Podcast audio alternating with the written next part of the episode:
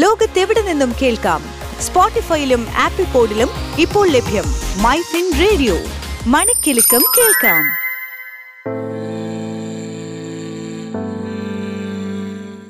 ഷപ്പോർജി പല്ലൊഞ്ചി ഗ്രൂപ്പിൻ്റെ തലവൻ പല്ലൊഞ്ചി മിസ്ത്രി സ്വവസതിയിൽ വെച്ച് അന്തരിച്ചു. ടാറ്റ ഗ്രൂപ്പിലെ ഏറ്റവും വലിയ വ്യക്തിഗത ഓഹരി ഉടമയായിരുന്നു അദ്ദേഹം. പതിനെട്ട് പോയിൻറ്റ് നാല് ശതമാനം ഓഹരിയാണ് ടാറ്റ കമ്പനിയുടേത് അദ്ദേഹം കൈവശം വെച്ചിരിക്കുന്നത്. തൊണ്ണൂറ്റി മൂന്ന് വയസ്സായിരുന്നു. സൗത്ത് മുംബൈയിലെ വസതിയിൽ ഉറക്കത്തിനിടെയാണ് അദ്ദേഹം അന്തരിച്ചത്.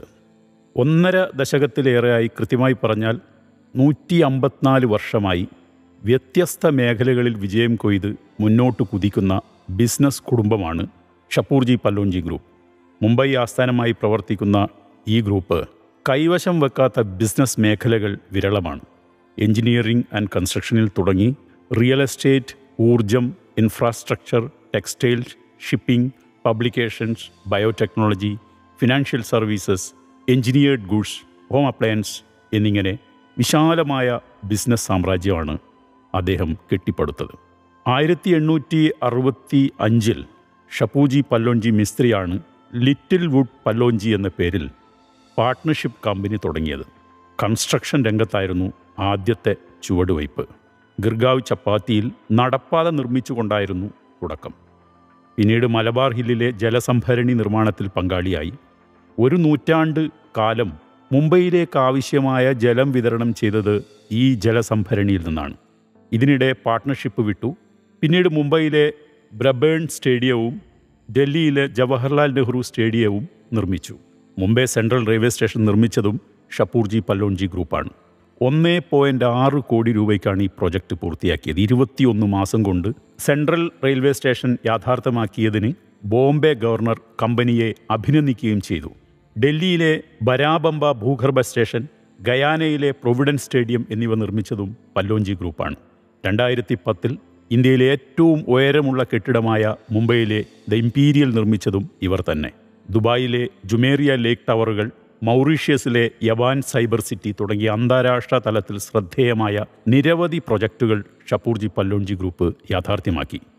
രണ്ടായിരത്തി പന്ത്രണ്ടിൽ ഗുജറാത്തിൽ ഒരു ആഴക്കടൽ തുറമുഖം, ഐ ടി പാർക്ക്, ജലവൈദ്യുതി, റോഡ് നിർമ്മാണം എന്നീ മേഖലകളിൽ നിക്ഷേപം നടത്താൻ ഗ്രൂപ്പിന് പദ്ധതിയുണ്ടെന്ന് ഷപ്പോർ മിസ്ത്രി പ്രഖ്യാപിച്ചു. കൂടാതെ പശ്ചിമ ബംഗാളിലെ ദരിദ്രർക്ക് വേണ്ടി അഭയകേന്ദ്രങ്ങൾ സ്ഥാപിക്കാനുള്ള പദ്ധതിയും അദ്ദേഹം പ്രഖ്യാപിച്ചു.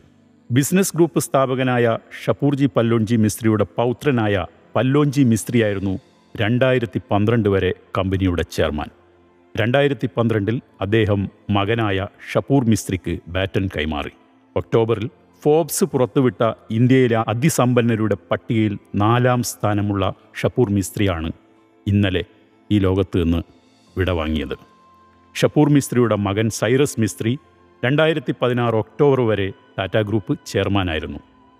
ആയിരത്തി തൊള്ളായിരത്തി മുപ്പത്തിയാറിൽ Shapoorji Pallonji group F E Dinshaw and company എന്ന ഹൈ പ്രൊഫൈൽ ധനകാര്യ സ്ഥാപനത്തെ ഏറ്റെടുത്തു. ടാറ്റ സൺസിൽ പന്ത്രണ്ട് പോയിൻറ്റ് അഞ്ച് ശതമാനം ഓഹരി ഉണ്ടായിരുന്ന സ്ഥാപനമാണ് F E Dinshaw and company.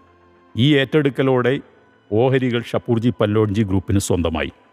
രണ്ടായിരത്തി ഒന്നിൽ ടാറ്റ ഗ്രൂപ്പിൽ നിന്ന് ഫോക്സ് ഗൊഗാക്കിനെ ഏറ്റെടുത്തു.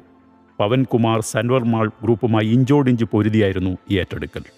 ഈ ഏറ്റെടുക്കൽ വേളയിൽ തന്നെ ബോംബെ സ്റ്റോക്ക് എക്സ്ചേഞ്ചിൽ ലിസ്റ്റ് ചെയ്യപ്പെട്ട ഫോർബ്സ് ഗൊഗാക്ക്, നിലവിൽ അത് ഫോർബ്സ് ആൻഡ് കമ്പനി എന്നാണ് അറിയപ്പെടുന്നത്, എഞ്ചിനീയറിംഗ് മികവിലൂടെ ബിസിനസ് മേഖലയിൽ ചുവടുറപ്പിക്കുകയും പിന്നീട് വിവിധ മേഖലകളിലേക്ക് ബിസിനസ് വ്യാപിക്കുകയും ചെയ്ത കുടുംബമാണ് ഷപ്പോർജി പല്ലൊഞ്ചി ഗ്രൂപ്പ്.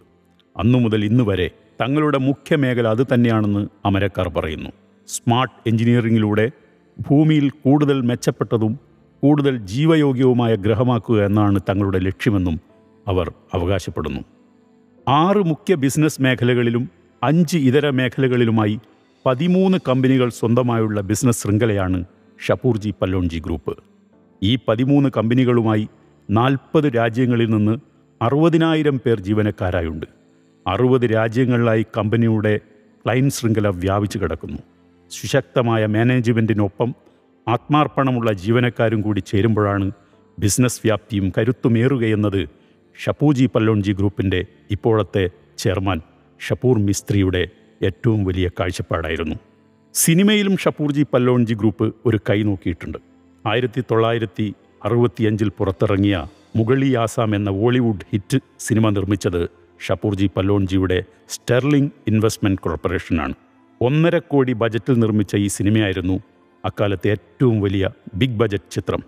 വർഷങ്ങളോളം ആ സ്ഥാനം നിലനിർത്തുകയും ചെയ്തു. നാല് ദശാബ്ദത്തിന് ശേഷം ഈ സിനിമയുടെ ഡിജിറ്റൽ പതിപ്പിന് ഒരുങ്ങുന്നതിനായി കമ്പനി അഞ്ച് കോടി രൂപ ചെലവഴിച്ചു. രണ്ടായിരത്തി നാല് നവംബർ പന്ത്രണ്ടിന് മുഗൾ-ഇ-ആസാമിൻ്റെ ഡിജിറ്റൽ പതിപ്പ് തിയേറ്ററുകളിലെത്തി. ഈ സിനിമയുടെ കളർ പതിപ്പ് പുറത്തിറക്കുക എന്നത് തൻ്റെ മുത്തച്ഛൻ്റെ ആഗ്രഹം സഫലമാക്കുക എന്ന ലക്ഷ്യത്തോടെയാണ് പല്ലോൺജി മിസ്ത്രി ഡിജിറ്റൽ പതിപ്പ് പുറത്തിറക്കിയത്. രാജ്യത്തെ മുൻനിര വ്യവസായ ഗ്രൂപ്പായ ടാറ്റയുമായി പല്ലോൺജി കുടുംബത്തിൻ്റെ ബന്ധത്തിന് എട്ട് പതിറ്റാണ്ടുകളുടെ പാരമ്പര്യമുണ്ട്. ടാറ്റ ഗ്രൂപ്പിൻ്റെ ഹോൾഡിംഗ് കമ്പനിയായ ടാറ്റ സൺസിൽ പതിനേഴ് പോയിൻറ്റ് അഞ്ച് ശതമാനം ഓഹരികൾ ഷപ്പോർജി പല്ലോൺജി വാങ്ങിയതോടെയാണ് ആ ബന്ധം തുടങ്ങുന്നത്. ടാറ്റ ഗ്രൂപ്പിന് കീഴിലുള്ള ടാറ്റ മോട്ടേഴ്സ്, ടാറ്റ സ്റ്റീൽ എന്നിവയ്ക്ക് വേണ്ടി ഒട്ടേറെ ഫാക്ടറികൾ പല്ലോൺജി കുടുംബം നിർമ്മിച്ചു നൽകിയിട്ടുണ്ട്. അന്ന് ടാറ്റയുടെ കയ്യിൽ പണമില്ലാത്തതിനാൽ പകരം ഓഹരികൾ വാങ്ങുകയായിരുന്നു. അതോടെ ഷപ്പോർജി പല്ലോൺജി ടാറ്റ സൺസിലെ ഏറ്റവും വലിയ വ്യക്തിഗത ഓഹരി ഉടമയായി മാറി.